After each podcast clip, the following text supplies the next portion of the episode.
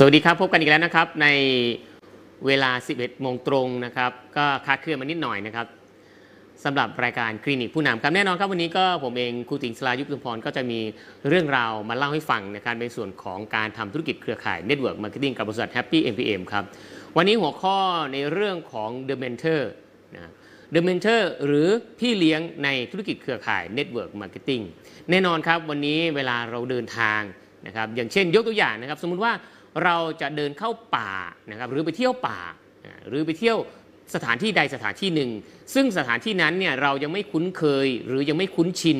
หรือยังไม่เคยเข้าออกในสถานที่แห่งนั้นแน่นอนครับ เราจำเป็นจะต้องหาผู้นำทาง หาพี่เลี้ยง หรือหา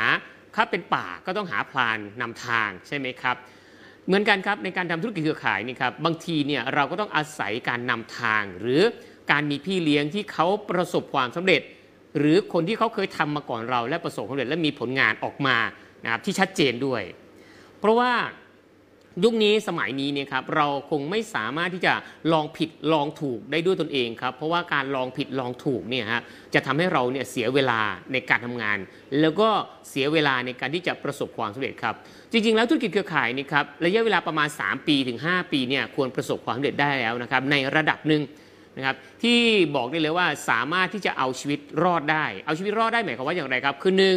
มีองค์กร มีทีมงาน มีความรู้มีทักษะมากเพียงพอพอที่จะพึ่งพาตัวเองได้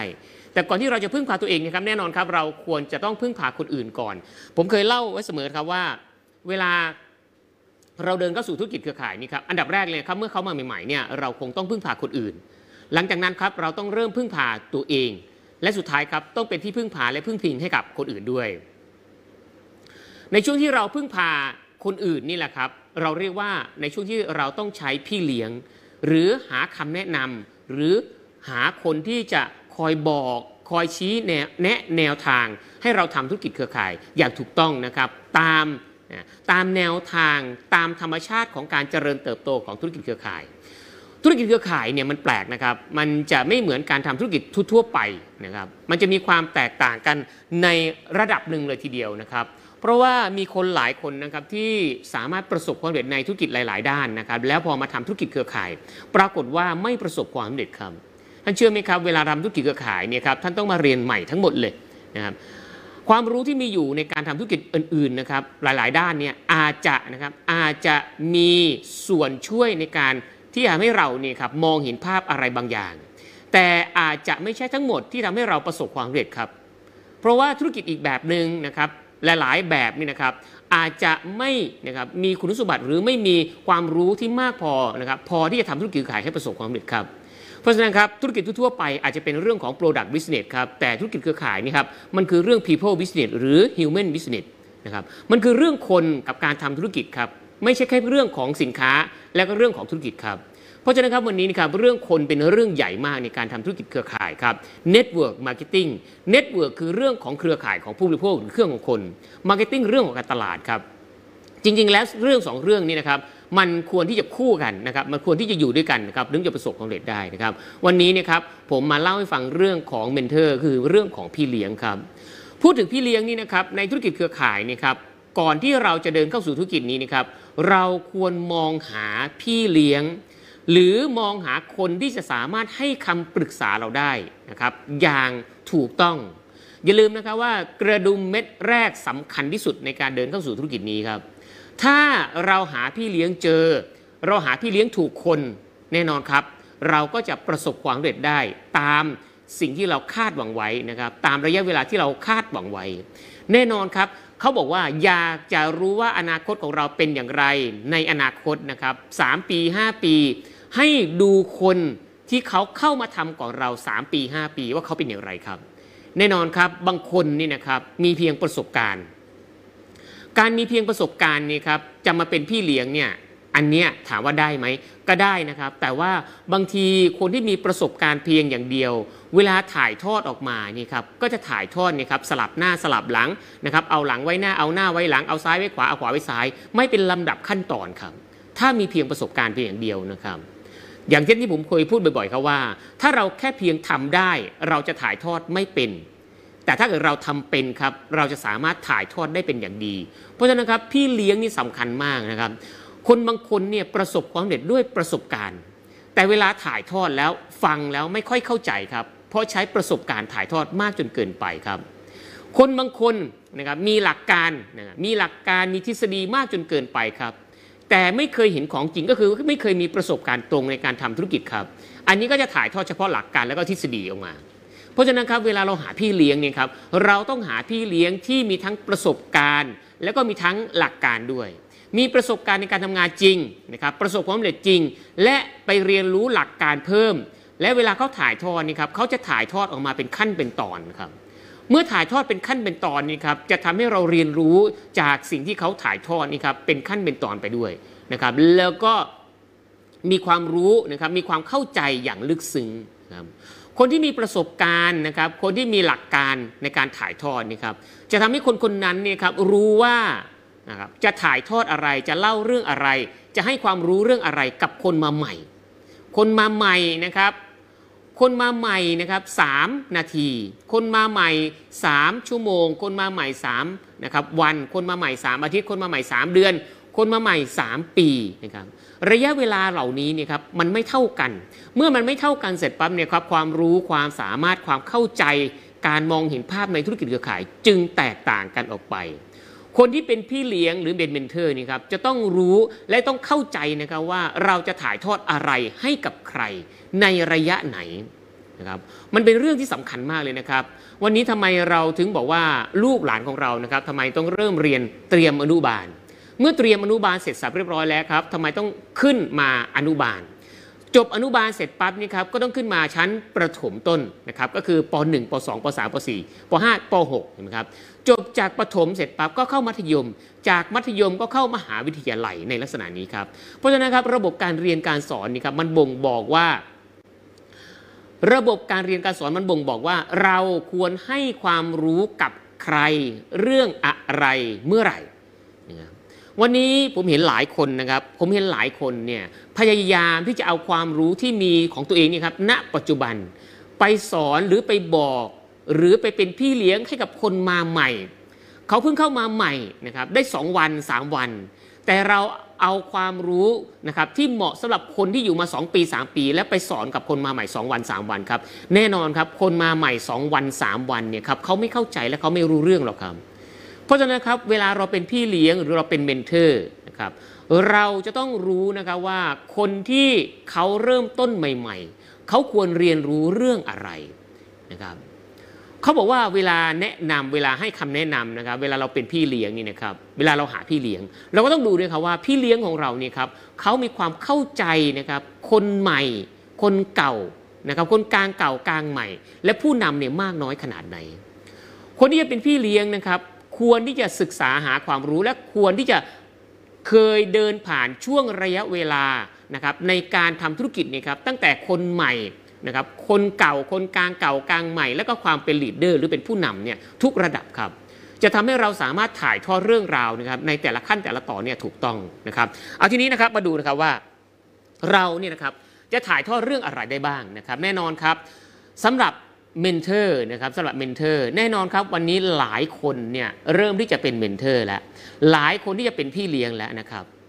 คำว่าพี่เลี้ยงอย่างที่ผมบอกไปนะครับ รู้ว่าควรจะถ่ายทอดอะไร เล่าเรื่องอะไรนะครับและให้ความรู้หรือคำแนะนำนะให้กับคนในองค์กรเนี่ยอย่างไรบ้างตามขั้นตามตอน ตามระดับความรู้ความสามารถ อย่าลืมนะครับว่า ถ้ามีนักเรียนอยู่ในห้องเรียนนี่ครับประมาณ 30 คน เราไม่สามารถทำให้นักเรียน 30 คนเนี่ยสอบได้ที่ 1 ทุก ๆ คนหรอกครับ แต่เราต้องสามารถนะครับที่จะทำให้นักเรียนทั้งหมด 30 คนเนี่ยเลื่อนชั้นหรือผ่านชั้นไปได้ เพราะฉะนั้นการให้ความรู้เนี่ยครับท่านไม่ต้องตกใจนะครับว่าทำไมเมื่อท่านให้ความรู้ไปแล้วเนี่ยครับคนทุกคนหรือคนบางคนเนี่ยครับเขาไม่เข้าใจนะครับ แน่นอนครับการทำงานนี่นะครับมันไม่ใช่ว่าคนทุกคนเนี่ยเขาจะฟังเราและเข้าใจทุกๆ คนครับ คนบางคนเนี่ยฟังแล้วเข้าใจ คนบางคนฟังเขาเข้าใจ 10%คนบางคนฟังแล้วเข้าใจ 20%คนบางคนฟังแล้วไม่เข้าใจครับ เราก็ต้องเข้าใจธรรมชาติของคนขออนุญาตนะครับเออผมคัดจมูกนิดหน่อยนะครับ เพราะฉะนั้นครับเราต้องทำใจครับ เวลาเราเป็นพี่เลี้ยงหรือเวลาเราเป็น mentor นี่ครับหลายคนเริ่มได้เป็นพี่เลี้ยงหลายคนเริ่มได้เป็น mentor แล้ว เราจะใช้คำว่าแค่เพียง upline ไม่ได้นะครับ เราจะใช้คำว่าเพียง upline ไม่ได้ upline คือแม่ทีม upline คือคนที่อยู่ข้างบนหรือระดับนอยู่ระดับบนครับแต่ถ้าเราใช้คำว่า mentor นี่ครับเราจะสามารถที่จะเข้าถึงกับคนในองค์กรของเราเกือบทุกๆ คนได้นะครับสามารถให้คำปรึกษาให้คำแนะนำกับคนในองค์กรของเราได้ หลากหลายขั้นตอน หลากหลายเลเวลหลากหลายระดับครับ เพราะฉะนั้นแล้วครับเมื่อเราจะให้คำแนะนำใครนี่ครับเราต้องรู้ก่อนนะครับว่าคนที่เรากำลังจะให้คำแนะนำนี่ครับเขาอยู่ในขั้นตอนไหนเขาอยู่ในเลเวลไหนนะครับเขาอยู่ในช่วงระยะเวลาไหนเขาเป็นคนใหม่คนเก่าคนกลางเก่ากลางใหม่ หรือเขาเป็น leader แล้วนะครับเพราะฉะนั้นครับเมื่อเราเป็น mentor เราจำเป็นจะต้องมีความรู้ที่หลากหลายนะครับความรู้ที่หลากหลาย และก็ต้องมีนะครับทักษะ การทำงานที่หลากหลาย ไล่ตั้งแต่การทำงานแบบพื้นฐานนะครับ เรื่องของการแนะนำสินค้าและผลิตภัณฑ์ อันนี้เราก็ต้องรู้ครับคนที่เป็น mentor นะครับเรื่องของ Product นะครับเรื่องของสินค้าและผลิตภัณฑ์ เรื่องของบริษัทครับความสวยงามของบริษัทความมั่นคงของบริษัทครับแนวนโยบายวิสัยทัศน์ของผู้ประกอบการนะครับ บุคคลที่ประสบความสำเร็จครับ อันนี้ครับ เราเป็น mentor คนที่เป็น mentor จะต้องรู้ และต้องถ่ายทอดเรื่องราวแบบนี้นะครับให้กับคนใหม่ได้อย่างนะครับได้อย่างเข้าอกเข้าใจนะครับรู้ที่มาที่ไปทั้งหมดทั้งสิ้น เพราะฉะนั้นครับเวลาเราเรียนรู้อะไรสักอย่างหนึ่งนะครับเราอย่าเรียนรู้แค่เปลือก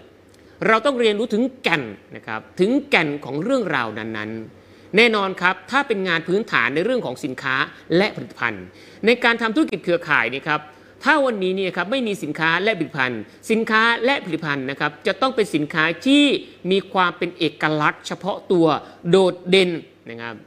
ไม่เหมือนสินค้าตามท้องตลาดนะครับถ้ามีเหมือนสินค้าตามท้องตลาดมากจนเกินไปนี่ครับมันก็จะเกิดการแข่งขันนะครับณจุดขายมากจนเกินไป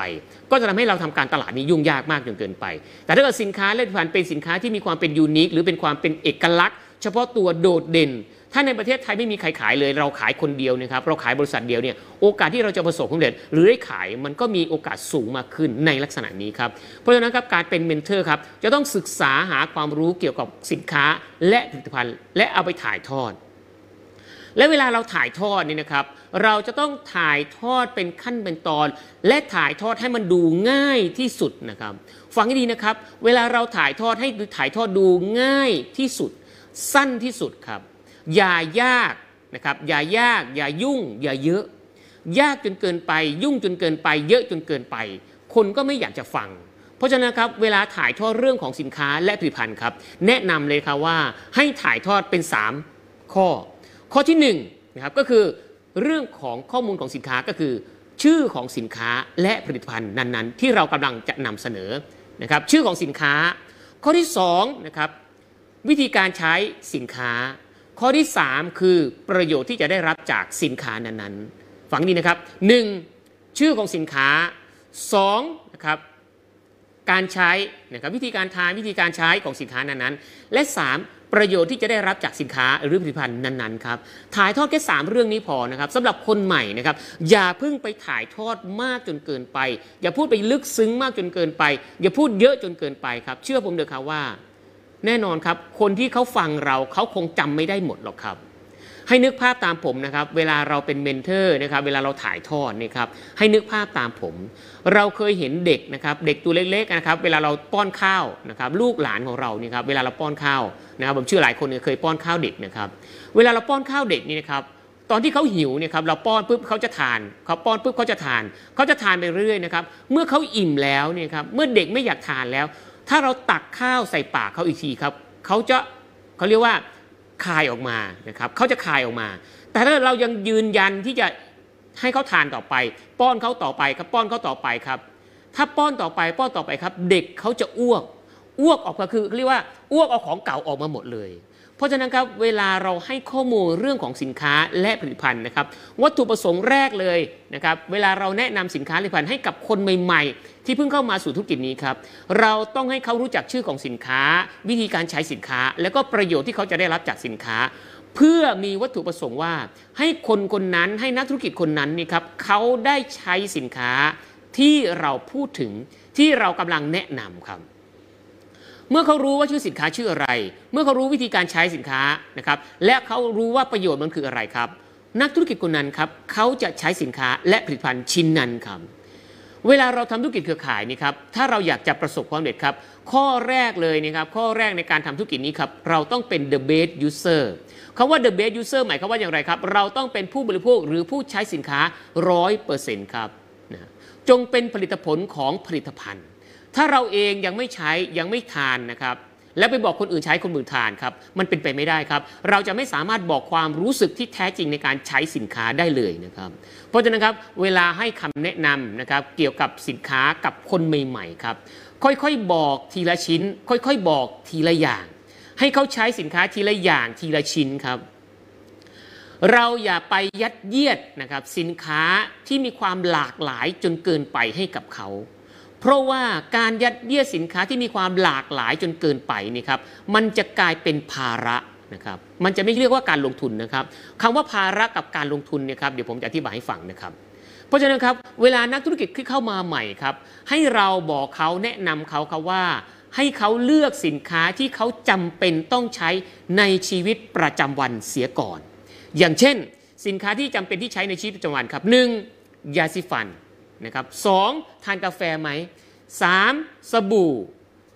4. แชมพูยาสระผม 5. ผงซักฟอกแบบนี้ครับ อันนี้คือสินค้าและผลิตภัณฑ์ที่จำเป็นต้องใช้ในครอบครัว ที่จำเป็นต้องใช้ในบ้านครับ เอาเรื่องง่ายๆก่อนครับ อย่าเพิ่งไปสอนเรื่องยากกับเขา ถามว่ามีอาหารเสริมไหมมีครับถ้าเรื่องอาหารเสริมนี่ครับถ้าเกิดว่าเขาคุ้นชินกับอาหารเสริมแล้ว อันนั้นไม่ใช่เรื่องยากครับ ถ้านักธุรกิจที่เราเชิญชวนมาเป็นเพื่อนธุรกิจเนี่ยครับเขาคุ้นชินกับอาหารเสริมหรือเขาคุ้นชินกับการทานอาหารเสริมเนี่ยเราแนะนำให้เขาได้ แต่วันนี้นะครับถ้าเกิดว่าเขายังไม่คุ้นชินคุ้นเคยกับการทานอาหารเสริม และเราไปบอกให้เขาทานอาหารเสริมนี่ครับอันนี้แล้วก็จะเป็นเรื่องที่เขาจะปฏิเสธได้ง่าย เพราะฉะนั้นครับเราเอาเรื่องเอาสินค้าหรือเอาโปรดักต์นะครับหรือเอาผลิตภัณฑ์ที่คุ้นเคยและคุ้นชินกับชีวิตประจำวันเขาซะก่อนนะครับสบู่ยาสีฟันนะครับ แชมพูสระผมอะไรพวกนี้นะครับ กาแฟอะไรพวกนี้ครับ ที่คุ้นเคยและก็คุ้นชินกับชีวิตประจำวันเขาเสียก่อนครับ เขาจะเริ่มรู้นะครับ แล้วให้เขาค่อยๆประทับใจกับสินค้าและผลิตภัณฑ์ที่อยู่ในชีวิตประจำวันเสียก่อนครับ แล้วค่อยขยับไปสินค้าหรือ product หรือผลิตภัณฑ์ที่มีความยุ่งยากมากขึ้นเรื่อยๆ ที่ต้องการความเข้าใจมากขึ้นนะครับมากขึ้นเรื่อยๆทีหลังก็ได้ ในลักษณะนี้เห็นไหมครับ เพราะฉะนั้นครับเราเริ่มต้นการเป็น mentor เริ่มต้นจากการเป็นพี่เลี้ยง จากการแนะนำสินค้าและผลิตภัณฑ์ที่ง่าย ๆ กับชีวิตประจำวันของเขาเสียก่อนครับ คือการใช้สินค้าที่ใช้ในชีวิตประจำวันซะก่อนนะครับ หัวจรดเท้าเช้าจรดเย็นนั่นแหละครับเขาจะเริ่มคุ้นเคยแล้วก็คุ้นชินครับอย่าเพิ่งไปไกลนะครับอย่าเพิ่งไปไกลอย่าเพิ่งพูดเรื่องยากมากจนเกินไป อันนี้คือการแนะนำสินค้าและผลิตภัณฑ์ ให้กับนักธุรกิจที่เข้ามาใหม่นะครับเพราะฉะนั้นการเป็น mentor หรือการเป็นพี่เลี้ยงเนี่ยครับเราต้องวิเคราะห์คิดนะครับให้ออกนะครับว่าคนที่เราคุยด้วย คนที่เราเป็นพี่เลี้ยงเขาอยู่นี่ครับเขาควรเริ่มต้นจากตรงจุดไหน นอกจากเริ่มต้นจากเรื่องของสินค้าและผลิตภัณฑ์เรียบร้อยแล้วนี่นะครับ เราเองนะครับจะต้องพาเขาเริ่มต้นนะครับในการทำธุรกิจด้วยนะครับนอกจากเป็นยูเซอร์เป็น the base user แล้วนะครับเป็นผู้บริโภคหรือเป็นผู้ใช้สินค้า 100%แล้ว เราต้องพาเขาเริ่มต้นในการทำธุรกิจแบบง่ายๆซะก่อน อย่าเพิ่งพาเขาทำอะไรยากๆครับ อย่าเพิ่งนัดหมายเขาออกมานอก comfort zone ของเขามากจนเกินไป comfort zone หมายความว่าอย่างไรครับ อย่าเพิ่งนัดหมายเขาไกลบ้านเขา หรือถ้าเกิดว่ามีโอกาสเข้าไปแนะนำหรือเข้าไปพูดคุยนะครับหรือไปสอนงานนะครับหรือไปให้คำแนะนำที่บ้านเขาได้ก็จะเป็นการดีครับ แต่เราต้องนัดหมายนะครับให้เป็นเวล่ำเวลาให้เป็นกิจจลักษณะด้วย ว่าเราจะไปพูดคุยเรื่องอะไรนะครับเขาจะได้เตรียมการรอนะครับเตรียมความเตรียมเอกสารรอ เตรียมนั่นนี่นู่นรอเรานะครับ และทีนี้เวลาเราเตรียมการหรือเราไปเข้าไปพูดคุย แล้วก็ให้คำแนะนำเรื่องธุรกิจครับ เรื่องง่ายๆเลยนี่นะครับเมื่อวันก่อนนะครับวันพุธที่ผ่านมา ผมพูดเรื่องของคำว่า follow up คำว่า follow up นี่แหละครับ มันคือคำที่เราจะต้องใช้ในการเข้าไปเป็นเมนเทอร์ให้กับนะให้กับนักธุรกิจรายใหม่ หรือ new business ของเราครับ เราต้องเริ่มต้นจากการค้นหาเป้าหมายและความฝันของเขาให้เจอก่อน แน่นอนครับคนเราหนึ่งคนนี่นะครับเวลาเขาทำอะไรเนี่ยครับถ้าเกิดมีนะครับถ้าเกิดมีแรงกระตุ้นนะครับมีแรงกระตุ้น มีการลงมือทำและมีรางวัลตอบนะครับฟังให้ดีนะครับ คนเราหนึ่งเกิดจากแรงกระตุ้น 2 เกิดจากการทำงานนะครับคือแอคชั่น3เกิดจากผลลัพธ์ หรือรางวัลที่จะได้รับครับให้นึกภาพตามผมครับวันนี้ไม่มีใครทำอะไรโดยไม่มีแรงกระตุ้นครับ ไม่มีใครทำอะไรโดยที่ไม่มีแรงโน้มน้าวนะครับ เพราะฉะนั้นครับคนหนึ่งคนจะลงมือทำธุรกิจอะไรก็แล้วแต่ทำมาอาชีพอะไรก็แล้วแต่ครับเขาจะต้องรู้ว่าเขาทำอาชีพนั้นเพื่ออะไร แน่นอนครับคนหลายคนนี่ครับมีวัตถุประสงค์มีเป้าหมายที่แตกต่างกันออกไป เราไม่สามารถบอกได้นะครับว่าคนทุกคนเดินเข้าสู่ธุรกิจเครือข่าย เพื่อที่จะอยากได้เงินเพียงอย่างเดียว บางคนอาจจะเดินเข้ามาสู่ธุรกิจนี้ อาจจะมีความต้องการนะครับที่แตกต่างและหลากหลายนะครับ ถ้าเรามองภาพนะครับให้มองภาพครับสามเหลี่ยมของมัสโลนะครับสามเหลี่ยมมัสโลสามเหลี่ยมมัสโลเนี่ยครับเขาบอกว่าปัจจัยพื้นฐานของมนุษย์ก็คือว่า คนทุกคนจะต้องมีปัจจัย 4 ที่ครบสมบูรณ์แบบครับ อาหารเครื่องนุ่งห่มนะครับที่อยู่อาศัยยารักษาโรค ถ้าคนหนึ่งคนนะครับที่มีปัจจัย 4 ครบสมบูรณ์แบบครับสามารถดำรงชีพอยู่ได้ นะครับแต่ถ้าเกิดว่าคนหนึ่งคนมีปัจจัยสีที่ครบสมบูรณ์แบบแล้วครับ คนทุกคนก็ต้องแสวงหาความมั่นคงในอาชีพ ความมั่นคงในเรื่องของรายได้เห็นไหมครับ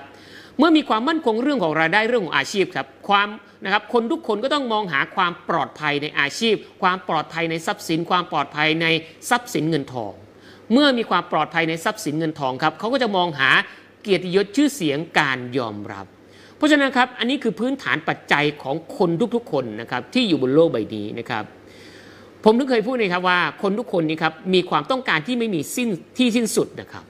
เราต้องค้นหาให้เจอนะครับว่าคนหนึ่งคนที่เราเข้า follow up คนหนึ่งคนที่เราเข้าไปเป็นเมนเทอร์ให้เขา คนหนึ่งคนที่เราเข้าไปติดตามให้ข้อมูลนี่ครับเขามีแรงจูงใจเขามีวัตถุประสงค์เขามีเป้าหมายหรือความฝันอะไร เมื่อเราเข้าไปแล้วเรา ช่วยเขาเราพาเขาค้นหาเป้าหมายความฝันของเขาเจอเรียบร้อยแล้วครับ เราถึงเข้าสู่กระบวนการการเริ่มต้นการทำงานครับ เวลาเราเป็นเมนเทอร์เราเป็นพี่เลี้ยงครับ นอกจากพาเขาค้นหาเป้าหมายแล้ว เรายังต้องพาเขาค้นหาบัญชีรายชื่อนะครับการค้นหาบัญชีรายชื่อนี้นะครับจะทำให้ผู้มุ่งหวังของเรา หรือนักธุรกิจที่เรา ให้คำแนะนำหรือเป็นพี่เลี้ยงนะครับเขามองเห็นภาพว่าเขาจะเริ่มต้นการทำธุรกิจนี้กับใครได้บ้างครับ แน่นอนครับหากเราไม่เข้าไปทำแบบนี้ หากเราไม่พาเขาทำหากเราไม่เป็นพี่เลี้ยงเขาครับ เมื่อเขาเดินเข้าสู่ธุรกิจนี้ครับเขาจะเคว้งคว้างเขาจะคิดไม่ออกครับ ถ้าเราบอกว่าไปหาบัญชีรายชื่อมา โดยที่ไม่บอกวิธีการหรือกรรมวิธีในการหาบัญชีรายชื่อเขาก็จะหาตามที่เขาคิดได้ ตามที่เขาคิดออกนะครับ พอถึงวันหนึ่งหาไม่ได้คิดไม่ออกครับ เวลาระยะเวลาผ่านไปเขาก็จะมองว่าเรื่องนี้มันยาก งานนี้มันไม่ง่ายแล้วเขาก็จะล้มหายตายจากธุรกิจนี้ไป แล้วก็เลิกจากการทำธุรกิจนี้ไป เพราะฉะนั้นครับเราเป็นเมนเทอร์เราเป็นพี่เลี้ยงครับ เราจะต้องพาเขาค้นหาหรือการทำบัญชีรายชื่อนะครับจากตลาดนะครับที่คุ้นเคย เราเรียกตลาดญาติพี่น้อง ตลาดที่ไม่คุ้นเคยนะครับ หรือตลาดใหม่ๆ คนแปลกหน้าอะไรอย่างนี้ครับ เราต้องพาเขาทำบัญชีรายชื่อครับ ว่าบัญชีรายชื่อจะได้มาจากตรงไหนได้บ้าง เมื่อทำบัญชีรายชื่อเสร็จสับเรียบร้อยครับ เราคนเป็นพี่เลี้ยงนี่ครับ เราต้องพาเขาคัดแยกคัดกรองรายชื่อ เมื่อพาเขาคัดแยกคัดกรองรายชื่อเสร็จสับเรียบร้อยแล้วครับตัวเราเองนี่นะครับเมื่อเป็นเมนเทอร์แล้วเป็นพี่เลี้ยงแล้ว จะต้องพาเขาลงมือทำงาน เราจะต้องนั่งอยู่กับเขานะครับ แล้วเอาบัญชีรายชื่อนะครับที่ทำบัญชีรายชื่อนะครับ แล้วคัดกรองเรียบร้อยแล้วนะครับ แบ่งแยกเป็นกลุ่มที่นะครับ สะดวกสนิท สะดวกไม่สนิทนะครับ สนิทไม่สะดวกและไม่สะดวกไม่สนิทเนี่ยครับเป็น 4 กลุ่ม แล้วเอามาโทรเพื่อเช็คฟอร์มรายชื่อเหล่านั้นนะครับ เราต้องพาคนที่เราทำงานด้วยนะครับเราต้องพาคนที่เราเป็นพี่เลี้ยงนี่ครับเขาโทร check form โทรพูดคุยนะครับกับคนที่มีบัญชีรายชื่ออยู่นะครับโทรไปหาโทรไปพูดคุย แล้วก็ check form เพื่อให้มีข้อมูลของบัญชีรายชื่อเหล่านั้นที่มากพอ การ check form นี่ครับจะทำให้นะครับจะทำให้ downline เราหรือคนที่เราเป็นพี่เลี้ยงนี่ครับเขารู้ว่านะเขารู้ว่าเขาจะต้องพูดคุยนะครับ กับคนเหล่านั้นอย่างไรบ้าง แน่นอนครับขั้นตอนแรกเราคงต้อง training on the job คือเราต้อง check form ให้เขาดูครับ เราต้องโทรให้เขาดูว่าการโทร check form เนี่ยโทรยังไง เราอาจจะมีบัญชีรายชื่อของเราเองนี่ครับแล้วก็โทร check form โทรพูดคุยกับคนของเราก่อนนะครับแล้วให้กับ แล้วให้นะครับ downline ของเรา หรือนักธุรกิจเพื่อนร่วมธุรกิจของเราคนใหม่เขาฟังนะครับว่าเราพูดคุยเรื่องอะไรบ้างครับ การเช็คฟอร์มก็คือ F O R M นะครับพูดคุยเรื่องครอบครัวนะครับพูดคุยเรื่องงานอดิเรกนะครับพูดคุยเรื่องอาชีพนะครับพูดคุยเรื่องของเงินและการใช้เงินเหล่านี้ครับนี่เรียกว่า training on the job หรือการเป็นพี่เลี้ยงนะนอกจากที่เราจะพาเขาเช็คฟอร์มเสร็จสับเรียบร้อยแล้วนะครับ เราต้องทำการ นัดหมายนะครับให้เขาดูด้วยว่ากระบวนการการนัดหมายนัดหมายอย่างไรนะครับกระบวนการการนัดหมายอย่างไร เราก็เอาบัญชีรายชื่อของตัวเราเองนะครับที่เราเป็น mentor อยู่นี่นะครับที่เป็นพี่เลี้ยงอยู่นี่ครับขึ้นมาแล้วทำการโทรไปเพื่อนัดหมายผู้มุ่งหวังของเราเองนะครับซึ่งไม่ใช่ของ downline เราหรือผู้นักธุรกิจของเรานะครับที่เป็นลูกทีมเราหรือ downline เรานะครับคือเป็นของตัวเรา แล้วนัดหมายให้เขาดูครับว่าลักษณะการนัดหมายนะครับสะดวกเขา นะครับสะดวกเรานะครับถูกใจเขาถูกใจเราถูกเวลาเขาถูกเวลาเขาเป็นอย่างไรครับ ต้องทำแบบนี้นะครับในลักษณะนี้ครับเวลาเราเป็นพี่เลี้ยงนี่ครับเราต้องเป็นพี่เลี้ยงในทุกขั้นตอนการทำงาน อย่าเป็นพี่เลี้ยงเฉพาะขั้นตอนใดขั้นตอนหนึ่งครับเราต้องเป็นพี่เลี้ยงเนี่ยตลอดไปนะครับเป็นพี่เลี้ยงตลอดไป จนกว่าเขากับเรานี่ครับจะประสบความสำเร็จไปพร้อมๆกัน เห็นไหมครับ การเป็นพี่เลี้ยงนี่ครับไม่ใช่ว่าวันนี้และพรุ่งนี้ละเลิกนะครับ แต่เราต้องเป็นพี่เลี้ยงตลอดไปครับ ต่อให้เขาประสบความสำเร็จมากน้อยขนาดไหนในธุรกิจนี้ครับ ยังไงนะครับเขาก็ต้องมีพี่เลี้ยง เขาก็ต้องมีคนให้คำปรึกษานะครับ บางทีคิดคนเดียวมันไม่ออกหรอกครับ คิดหลายคนอะคิดออกแน่นอนครับหนึ่งหัวนี่ครับสู้หลายหัวไม่ได้เห็นไหมฮะเพราะฉะนั้นครับการเป็นพี่เลี้ยงนี่ครับเราต้องรู้ครับว่านะครับก่อนที่เราจะเป็นเป็นพี่เลี้ยงคนอื่นครับกระบวนการต่างๆที่ผมพูดมานะครับไม่ว่าการทำบัญชีรายชื่อนะครับไม่ว่าจะเป็นการเช็คฟอร์มนะครับ คัดรายชื่ออะไรต่างๆ นานานี่ครับเราต้องทำเองต้องเคยทำแล้วก็คุ้นเคย และยังต้องทำอยู่อย่างต่อเนื่องนะครับ ถ้าเราเองไม่ได้ทำเนี่ยครับแต่ไปบอกคนอื่นเขาทำเราจะบอกเขาได้อย่างไม่ถึงพริกถึงขิงนะครับหรืออย่างไม่ละเอียดละออเพราะเราเองก็ไม่เคยทำเราจะไม่รู้หน้างานจริง ๆ ครับว่ามันเป็นอย่างไร ถ้าเราไม่เคยทำนะครับ อย่าไปบอกคนอื่นทำทั้งๆที่ตัวเองไม่เคยทำ นะครับเราต้องลงมือทำก่อนนะครับลงมือปฏิบัติก่อน แล้วได้ผลลัพธ์ออกมาก่อนนะครับแล้วรู้ว่าอันไหนได้ผลลัพธ์อันไหนไม่ได้ผลลัพธ์อันไหนได้ผลลัพธ์ต่อมาตอบรับกลับมาดี อันไหนได้ผลลัพธ์ตอบกลับมาไม่ดีครับ เราต้องรู้หมดเลยนะครับเพราะฉะนั้นครับการเป็นพี่เลี้ยงใครคนใดคนหนึ่งนี่ครับเราจะต้องคิดแล้วก็พิจารณานะครับว่า เมื่อเรานำทางเขาเมื่อเราเป็นที่ปรึกษาเขาเมื่อเราให้คำแนะนำเขา เราต้องรู้นะคะว่าเราต้องพาเขาเนี่ยครับไปในทิศทางที่ถูกต้อง ความเร็วนะครับไม่ได้สำคัญเท่ากับทิศทางนะครับ ต่อให้เรามีความเร็วความแรงมากแค่ไหนครับ แต่ทิศทางมันไม่ถูกต้องครับ ยังไงมันก็ไม่ประสบความสำเร็จครับ เพราะมันไม่ถึงปลายทางอย่างแน่นอน เห็นไหมครับการเป็นพี่เลี้ยงนะครับในการเริ่มต้นการทำธุรกิจนะครับในเรื่องของสินค้าและผลิตภัณฑ์ การเป็นพี่เลี้ยงในการทำบัญชีรายชื่อนะครับการเป็นพี่เลี้ยงในการนัดหมายในการ check form การเป็นพี่เลี้ยงในการสปอนเซอร์การเป็นพี่เลี้ยงในการสปอนเซอร์นี่ครับสำคัญมากเลยนะครับ เวลาเราไปสปอนเซอร์ เราจะต้องเอาคนที่เราเป็นพี่เลี้ยงเนี่ยเขาไปดูด้วยนะครับ แน่นอนครับเคยได้ยินคำนี้ไหมครับว่า 1. ทำให้เขาดู 2. ดูเขาทำ สามปล่อยให้เขาทำเองครับ คนที่เป็นพี่เลี้ยงครับต้องทำให้เขาดูก่อนนะครับต้องทำให้เขาดูก่อน ต่อมาครับต้องนะครับดูเขาทำการดูเขาทำนี่ครับเราต้องอยู่กับเขาอยู่เคียงข้างเขา และสุดท้ายครับปล่อยให้เขาทำเองครับแน่นอนครับ มันต้องมีช่วงจังหวะเวลาหนึ่งที่เขาลงมือทำด้วยตนเอง แล้วเราคอย after เอานะครับ ทำให้เขาดูเนี่ยครับเราอยู่กับเขา ดูเขาทำเนี่ยเราอยู่กับเขา แต่ปล่อยให้เขาทำเองนี่ครับเขาอยู่คนเดียว เขาออกภาคสนามเอง แต่เราต้องคอย after meeting ว่าวันนี้เป็นอย่างไรบ้างทำแล้วเกิดประโยชน์อะไรบ้าง เกิดความรู้เกิดทักษะอย่างไรบ้าง แล้วจะแก้ไขและปรับปรุงและใช้ประโยชน์ในครั้งต่อไปอย่างไรบ้าง ในลักษณะนี้ครับเพราะนั้นการเป็นพี่เลี้ยงนะครับในการสปอนเซอร์นี่ครับเวลาเราสปอนเซอร์นี่ครับมีคนอยู่ 3 คนนะครับเวลาเราไปสปอนเซอร์ถ้าเกิดว่าเราเป็นพี่เลี้ยงเราเป็น mentor นะครับการ training on the job หรือการสอนงานบนงานจริงเนี่ยครับเวลาเราไปสปอนเซอร์นี่ครับวัตถุประสงค์ในการสปอนเซอร์เมื่อเราไป 3 คนนะครับสมมุติว่านะครับ ตัวเรากับ downline จะไปสปอนเซอร์นะครับกับผู้มุ่งหวังคนใหม่1คน ชื่อว่านายเอนะครับเรากับนายกับdownline ของเราจะไปสปอนเซอร์นายเอนะครับแต่บังเอิญว่านายเอเนี่ยครับเป็นผู้มุ่งหวังของ downline ของเราครับ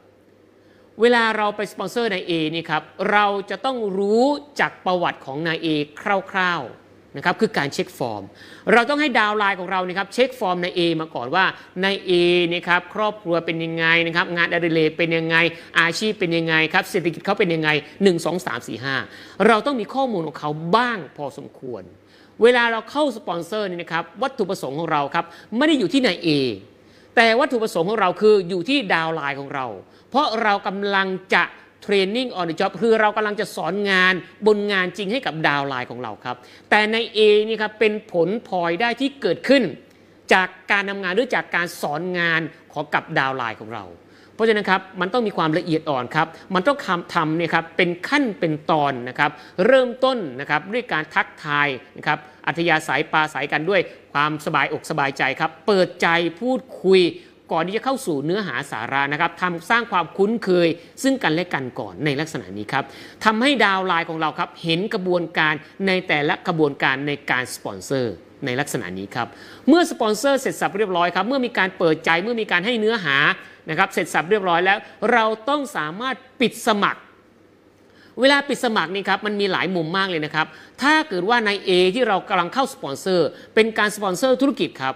เราต้องพูดคุยเรื่องธุรกิจเป็นหลักนะครับเราต้องพูดคุยเรื่องธุรกิจเป็นหลัก เรื่องความเป็นไปได้ของธุรกิจนี้ เรื่องโอกาสทางธุรกิจ ว่ามีการเจริญเติบโตได้อย่างไรบ้าง 1 2 3 4 5 เราก็ว่าไปตามเนื้อหา